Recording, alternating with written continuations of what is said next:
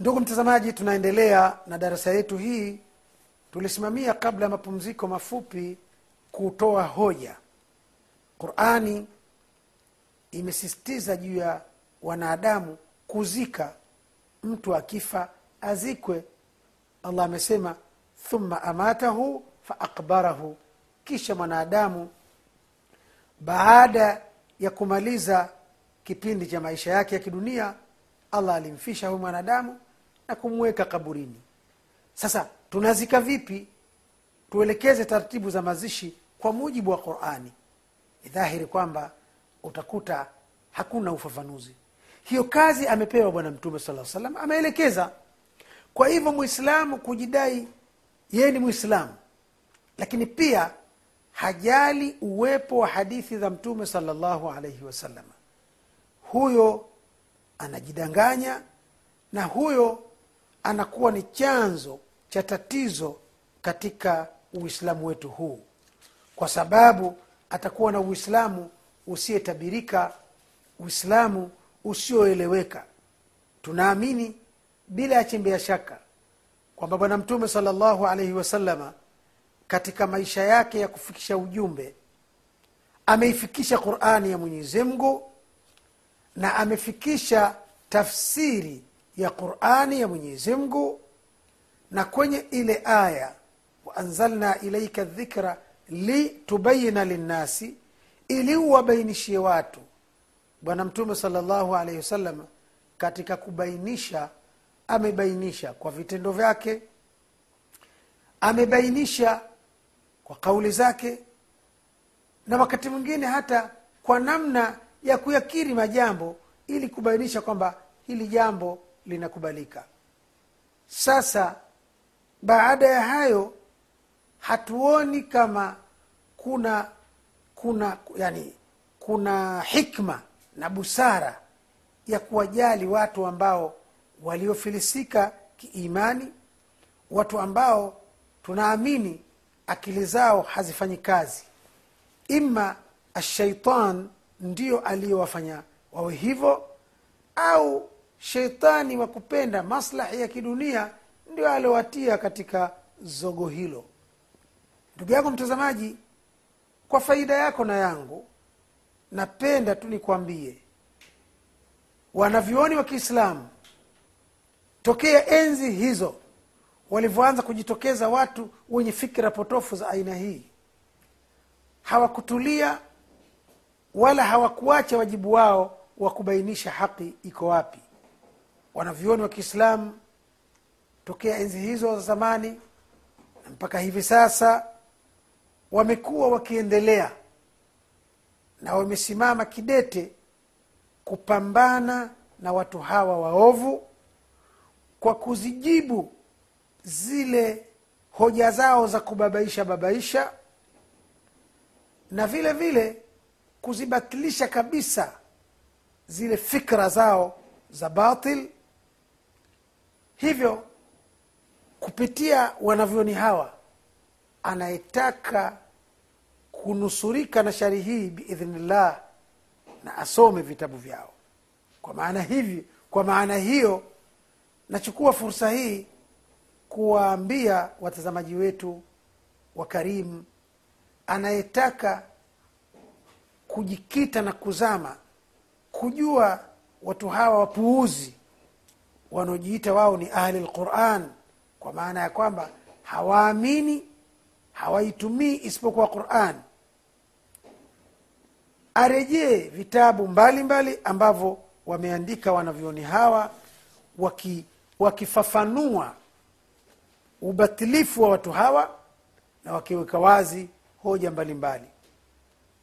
miongoni mwa vitabu hivyo ni kitabu maarufu kinachoitwa miftahu ljanna fi lihtijaji bissunna narudia hili jina miftahu ljanna fi lihtijaji bissunna maana ya kitabu hili jina lenyewe linarudi fikra potofu maana yake kitabu kile kakipa jina la ufunguo sasa yeye anasema miftahu ljanna ufunguo wa kuingilia peponi uko wapi?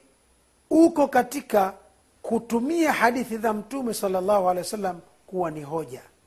Yaani mtu akiwa katika msimamo wa kuzitumia na kuzifanyia kazi ahadithi za mtume salllahu alehi wa sallam huyo ameshika ufunguo wa pepo. Hapana kinachomchelewesha asiingie peponi isipokuwa kifo. Kwa kuwa hajafa ndio kinachomchelewesha. Kitabu hichi kimeandikwa na jalaluddin abdurahmani assuyuti rahimahullahu taala mwanachuoni aliyefariki dunia mwaka 911 hijiria.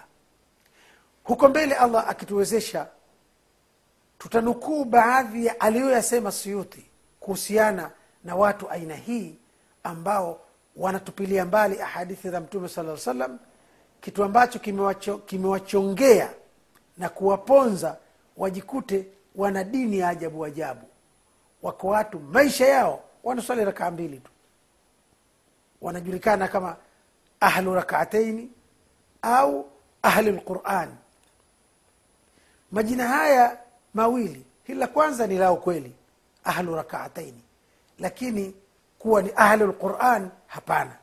Ahlu lquran wanatambua kuwa mtume salllahu alehi wasallam amekuja na qurani lakini pia wanatambua amekuja na kauli zake na matendo yake na vitu mbalimbali mbali ambavyo inahitajika kwa mwislamu kuvifanyia kazi kama ni sehemu ya wajibu wake. Kwa hiyo kitabu cha kwanza ni miftahu ljanna fi lihtijaji bisunna cha imamu suyuti rahimahullahu taala na kitabu cha pili shubuhat shubuhatu haula assunna hiki cha mwanachuoni abdurazaqi afifi hafidhahu llahu taala. Ndani ya vitabu vihi- viwili hivi utaposoma utapata kufahamu upumbavu walionao hawa wanaojiita wao wanatumia qurani tu. Na wanatumia hawatumii hadithi. Utajua upumbavu wao umefikia kiwango gani. Lakini pia utajua kazi nzuri walizozifanya wanavyoni hawa kuwachambua na kuwajibu bila chembe ya shaka watu wa batil. Na nilisema allah akituwezesha ntanukuu baadhi ya vieneo mbalimbali alivyovisema suyuti rahimahullahu taala kuwaelezea watu hawa wabaya ambao wanatia aibu katika uislamu. Kwa sababu mtume salllahu alehi wa sallam mbali ya hadhi ya utume lakini yeye ni binadamu haiwezekani useme maisha yake yote yaliyoishi mpaka anafariki dunia akiwa na umri wa miaka sitini na tatu hakuwahi kusema neno. Huwezi yani haingia kilini hata kama angekuwa bubu basi watu wangenukuu kile kigugumizi chake cha ububu. Sikwambii sasa amewalingania watu amefanya dawa na si kweli kwamba ilikuwa dawa yake kila mahala anasoma aya yoyote ile ndiyo dawa yake. Haikuwa hivyo. Alikuwa anawasomea qurani na kuwachambulia. Ule uchambuzi wake uko wapi? Iwe mtume sala llah salam hakusema neno lolote. Kwa kweli maneno kama haya laiti ingekuwa tumehadithiwa tu wengine tungeanza kusema kweli kuna watu aina hiyo? Kweli kuna mtu mwenye akli anaye- anayeweza kuthubutu kusema kuwa bwana mtume salllahu alehi wa sallam hana aliyolisema? Na ndio maana qurani yenyewe sema wama yantiqu ani lhawa in huwa illa wahyun yuha. Mtume salllah salam hatamki kwa matamanio ya nafsi yake. In huwa illa wahyun yuha. Hayakuwa anayesema ila ni ule wahi anaofunuliwa na allah subhanahu wa taala. Kwa hiyo ndugu yangu mtazamaji haya tulioyazungumzia katika ilmu ya hadithi na umuhimu wake tumetaka yatangulie kuwa katika kumbukumbu zako kabla hatujaingia katika ule usomaji wenyewe halisi wa ilmu ya hadithi ili ujue hadithi zina utukufu huu lakini pia kuna watu wasioutakia mema uislamu wamejitiatia kati hapa ili kuwachafua waislamu na kuutia dosari uislamu ionekane uislamu hauna misingi thabiti uliosimamia. Na nilitanguliza kutaja bwana mtume sala salam amesema nimekuachieni qurani nimekuachieni pia sunna zangu.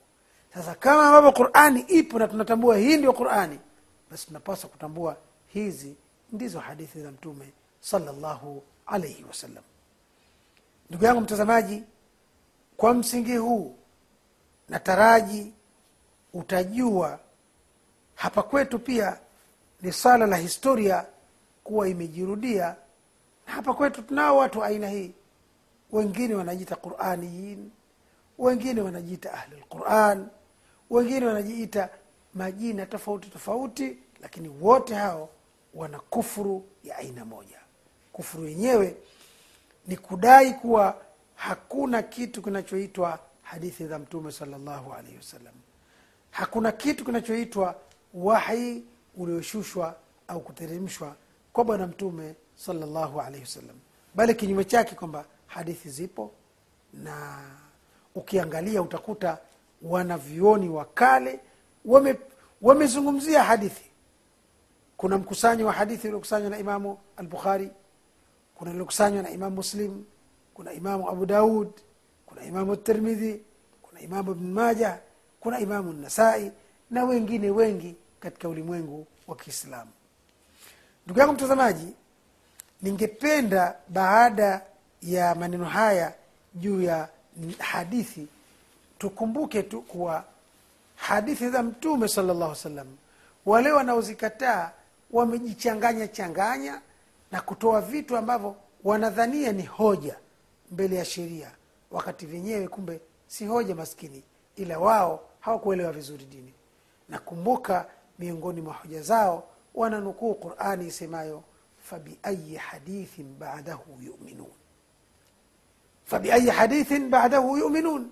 Ni hadithi ipi tena baada ya qurani ndio wanaiamini hawa. Wanakwambia imeonyesha wazi katika qurani kwamba hakuna haja ya kuamini hadithi isiyokuwa qurani. Subhanallah. Hiyo sio tafsiri yake na wala sio makusudi yake. Makusudi ya fabiayi hadithin badahu yuminun ni hadithi gani tena watakayoyamini ikiwa qurani hawaiamini wataamini nini kingine?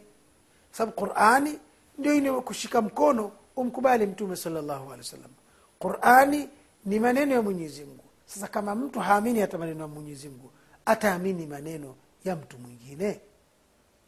Sasa hiyo wanasema kwa maana hiyo inaonekana hakuna. Ukweli ulivyo sio hivyo na ushahidi au hoja ni wanavyuoni wetu.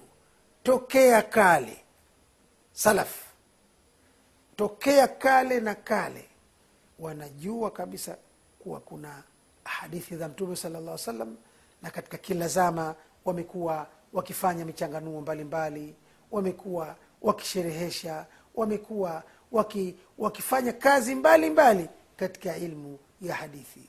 Leo inasikitisha tena inasikitisha sana kutokeza watu si chochote si lolote hawana wanachokijua katika dini ya mwenyezi mungu ila ncha ncha za majambo wanatokea kuwa wao dhidi ya mtume salllahu alehi wasallam kwa kweli hiyo ni hatari. Twamwomba allah subhanahu wa taala yeye mwenyezi mungu ndiye aliyetuamrisha tumuombe na akatuahidi kutujibu. Kwa hivyo ya rabbi tunakuomba kama ulivyotuamrisha tujibu dua zetu kama ulivyotuahidi.